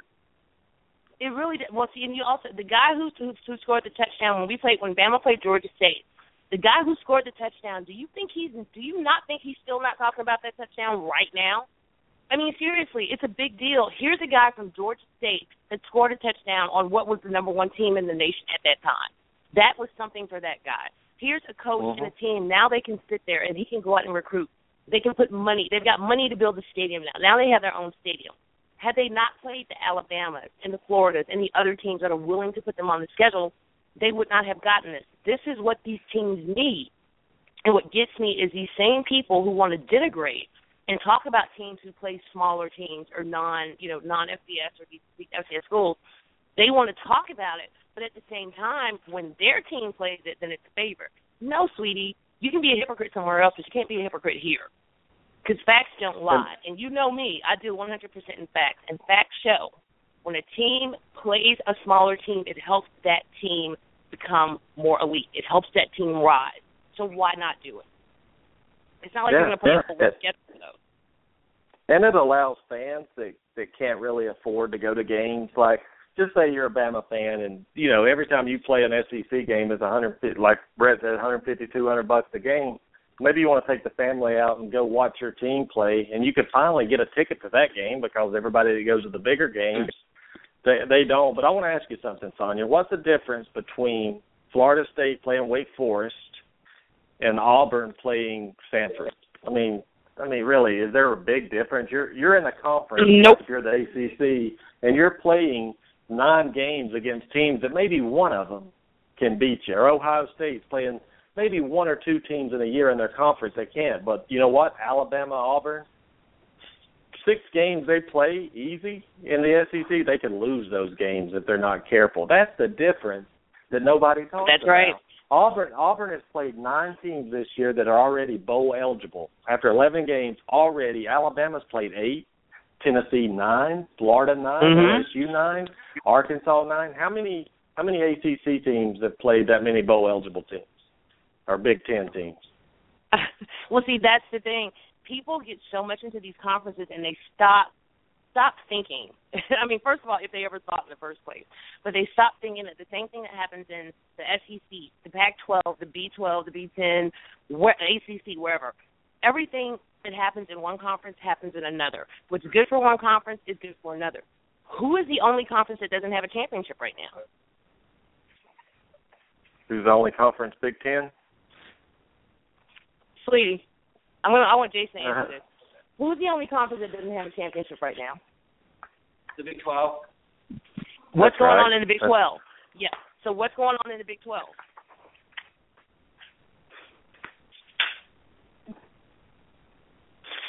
What, Jarvis? what, what, son? Yeah, What's going on in the Big 12? Nothing. nothing. exactly. You understand what I'm saying? You got to either get on board and get like everybody else, or you will get left behind. The only Big 12 teams that are being talked about now are who? Thank you. Baylor and TCU. That's it. And And, and you know they don't have a championship game, but but I want to tell the the Herb Streets out there in the world that Tennessee scheduled. Well, they went to Norman, Oklahoma this past year.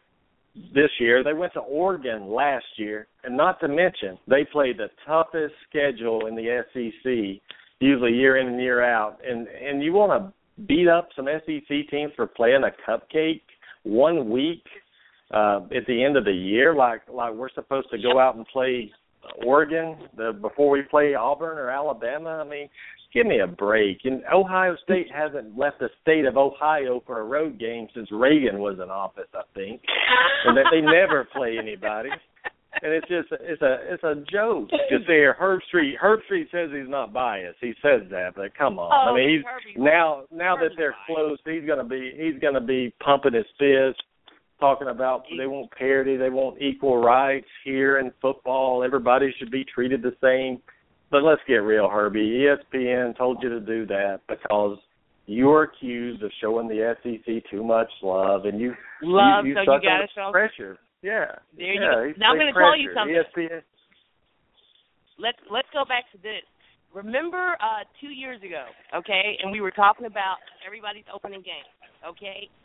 So far, Alabama has played a ranked or formerly ranked team for their opening game for the past three years. Guess Mhm. now there was there was one person that you know in particular. We get along now, but at this time this person and I didn't get along. And this person was talking about Alabama playing Georgia State later on this year. All right? Alabama's first game that year was Michigan. Guess who Oregon's first game that year was? Nicholls uh, State. Citadel High School.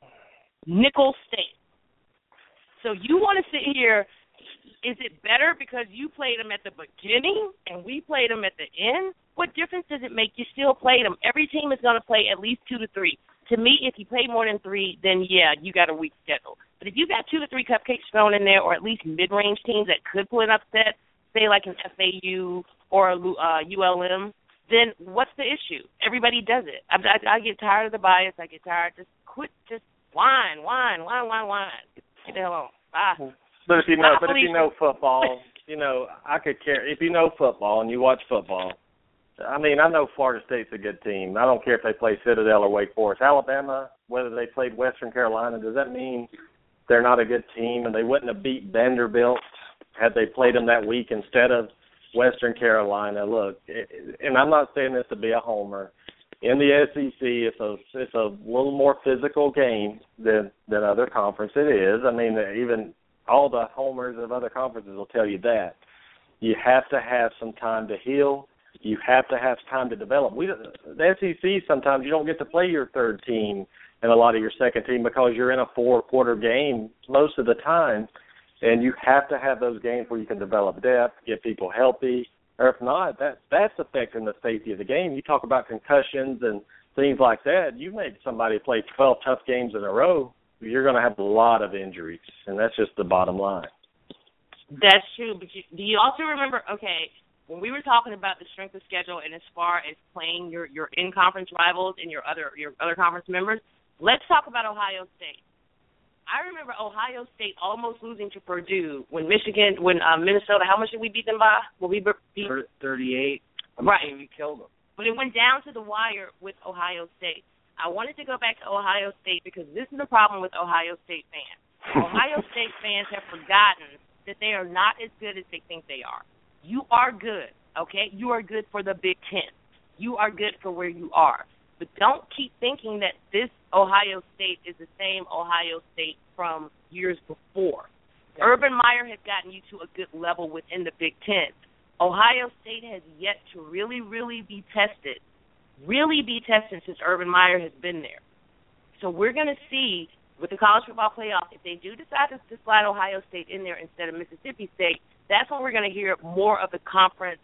You know what I'm saying? Because you're going to hear the Big Ten versus, well, Ohio State did this in the Big Ten, well, Mississippi State did that in the SEC. So that's where the whole conference weight, you know, the weight of the conference comes in. I'm tired of it, but it's part of college Mhm. football. And I'm sorry, Mississippi State, when you got the SEC West, who has every single team, If this is the first time in college football history, an entire division has been bowl eligible, okay? You've got them standing up there, and you're going to sit here and tell me that Mississippi State should take a backseat to Ohio State? Get the blank Thank out of you. here. Jason wants Thank to you. And you know, you know, you know, hold, hold on just a second, Jason and Sonia. You know, Michigan State played Ohio State a couple of weeks ago. Do you realize that was the first time all season that Ohio State played a ranked team? Jason, I mean, Yeah. you get nine Exactly. games to tune up a little bit before you play anybody even ranked. That's why I picked Ohio State to beat Michigan State. They were fresh. They haven't played anybody all season, and now here they come. Now their schedule's gotten tougher. Now we're seeing them struggle more. This this is my this is my impression of Ohio State. When I watched them in a bowl game, I watched them lose. Okay, so they are famous for winning their conference, their division, but then getting to a bowl game and losing. When you have to search and go back in your archives and your Rolodex in your brain and try to remember when was the last time they won or won a national championship, you haven't been good for a long time. You've been good enough in my conference, but when it comes to playing Yeah. other conferences, bowl records speak for themselves. Yeah, I mean, look at UCLA. I could see UCLA playing Ohio State and Ohio and, and beating Ohio State because UCLA is is clicking on all cylinders. They were against USC Yep. at least. Ohio State is hit or miss. Ohio State. That's the reason Urban went there. Urban went to the Big Ten because he did not want to face Saban. He did not want to face these other coaches coming up as far as the Petrinos and all of those guys. So he goes where he can be king. Okay, he can be king in the Big Ten. But when you look at Ohio State, I'm sorry, Minnesota might have lost, but Minnesota played better. Ohio State made a lot of commercial, a lot of um, a lot of uh, mistakes. They had a lot of penalties that they didn't have to make, but he's also depending on one or two players. I need to see a complete team.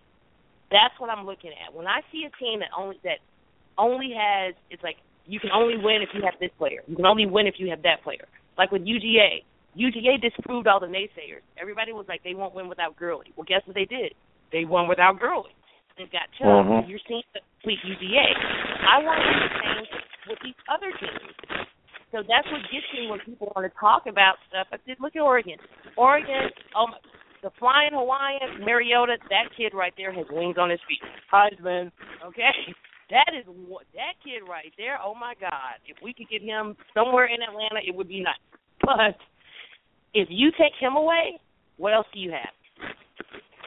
Yep. No, I figured it out, guys. If anybody is coming to you with an argument and they're talking about your non-conference schedule, they've already lost the argument. That's all you have to say from now on. It's over.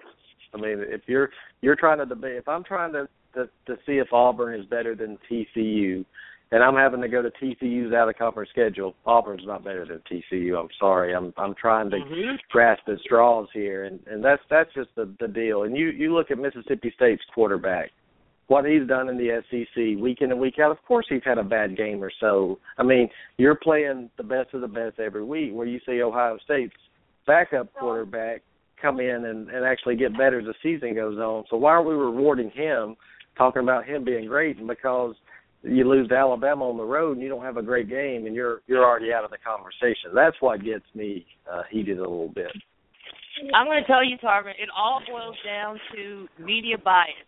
And I'm going to show, and we're we're going to go against the SEC right now because I'm going to tell you what this is the deal with ESPN. Okay, yes, ES, ESPN hyped the SEC up, but had ESP been around when the Big Ten was on top, when the SEC was not winning, when um, it was the Big Ten, the Big Twelve, and the Pac-12 that were the team of the year, and everybody heard about them, it would be the same thing. The difference is the SEC got their turn on the top in the in the advent of social media technology. Okay, now football is cyclical. We all know that. You're up, you're down. The SEC's time when they go down, it's coming. All right, all of these teams are going to go around, but this is what gets me with the hypocrisy. It's okay for your team to go to a, you know to go and, and lose, and it's okay. Like they want to talk about how we all we're, we're homers because we might cheer. Like if a person cheers for an SEC team in the bowl game, then you're a conference homer. Wait a minute, why am I going to cheer for your team? I don't give a blank about Big 12. Yeah, I want an SEC team to beat to beat the Big 12. Because guess what? That's a conference record. Yeah, I want the SEC teams to win in the in the bowl. That's what that is. It's more money. We share that revenue. But you'll turn around and do the same thing, and you'll see these same people that'll come back and say, Oklahoma beat Bama. Yeah, go big. Wait a minute. Now, I can't say that, but I thought you were uh Ohio State fan. Why are you cheering for Oklahoma? You understand what I'm saying? Exactly. There's always this hypocrisy. There's always this hypocrisy. I have never heard of any fan that sits here and says, "We are number two. We don't want to win a national championship. We just want to win at least six games." Unless you're Auburn when you went three and that's just for y'all though. But every team wants your team to go all the way. If you don't want your team to win it all, why are you rooting for them? So don't sit here and give me this bull crap about, oh no, no, no, it's only SEC fans that are SEC homers. No, you're all homers. You want your team to win and you want your conference to win. Get those blinders off. Quit trying to blow that smoke. You're just mad that right now the SEC happens to be on top. Guess what? Your turn is coming or it has come and gone. Get over it. Let's stick to football. Let's talk about good football. Let's talk about how to improve how to improve this. Let's go to an eight game. You know, let's go to six game playoffs. Let's go to an eight game playoff. Let's get that way, but we need to get rid of this conference bias crap. I am seriously sick of it. But but if you go to eight teams, you're you're all you're going to do is invite more SEC teams possibly in there, and then you're really going to you know people that that talk about that. If you can't get into the four, you want to increase it always. That's a human nature. But if you hate the SEC and you hate good conferences, and you're also all you're going to see is are those conferences. But it's like going back before we close. If you leave if you leave a one-loss Mississippi State team out of the 14 playoff, then you've already done an injustice, and you you got you went against every everything you said you stood for and everything before it even started. So we'll see. The committee's got a lot of pressure on them. We'll see how how they respond to conference championships. Conference championships should only matter if two teams you're comparing are equal, not equal in record because conferences are different, but equal right. In and the eye test. If I look at Ohio State and I look at Mississippi State and I say these teams are mirror images of each other. They're both very great. The difference is Ohio State, they did win their conference. Maybe they played a little tougher schedule or something. Then you look at the conference championship. So if you're telling right. me Ohio State wins the Big Ten and Mississippi State's lost one game in the SEC, then I'm telling you Mississippi State's a better football team, and it, it, there's not even a debate right there. Well, it's it's and the main reason is again, Tarvin. People are looking at the playoffs, the POC with BCS eyes. You've got to stop thinking BCS. So many people are still thinking BCS criteria. They're still thinking uh, BCS guiding, you know, guidelines and standards, and they're looking at the playoff committee still thinking like they're looking at the BCS. But the bottom line is, okay, you didn't like the fact that the the teams from the SEC, not all SEC teams, so let's get that right. Teams from the SEC were going to the big game and winning it. So you come up with a playoff. Okay, so what happens? Just say, for example, you got Alabama, Mississippi State and say Alabama or Mississippi State wins the first college football playoff, how long before we start looking for another system? You can't always because you don't like the winner, you can't go changing the system. And that's why to me a lot of college football fans are like little kids. I'm not winning, so let's change it to make it easy for me to win. Well, that doesn't work either. Well, I don't like that either. Let's change this. No, we're going to stick to one because the bottom line is if they win in all three systems, that's a damn good team.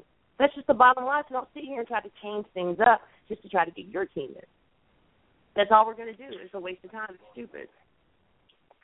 Well, I want to tell Brett Smith in the chat room. He said he tried to call and get in. I see seven people in there right now, and uh, if he hung up, I don't see him. But if he wants to call in real quick, call in now, or we can wait till Sunday night. But Brett, I'm sorry I missed your call, but I don't see anybody with their hand up really in the studio trying to get in. But guys, thanks for uh, for joining me tonight, Sonia, Jason, for co-hosting, Brett, Jonathan. Thanks for joining us, and everybody that's listening by phone or going to listen to the archive. We want you to have a great Thanksgiving, and um, and Sonia, y'all be safe in Minnesota. Enjoy your Thanksgiving as well.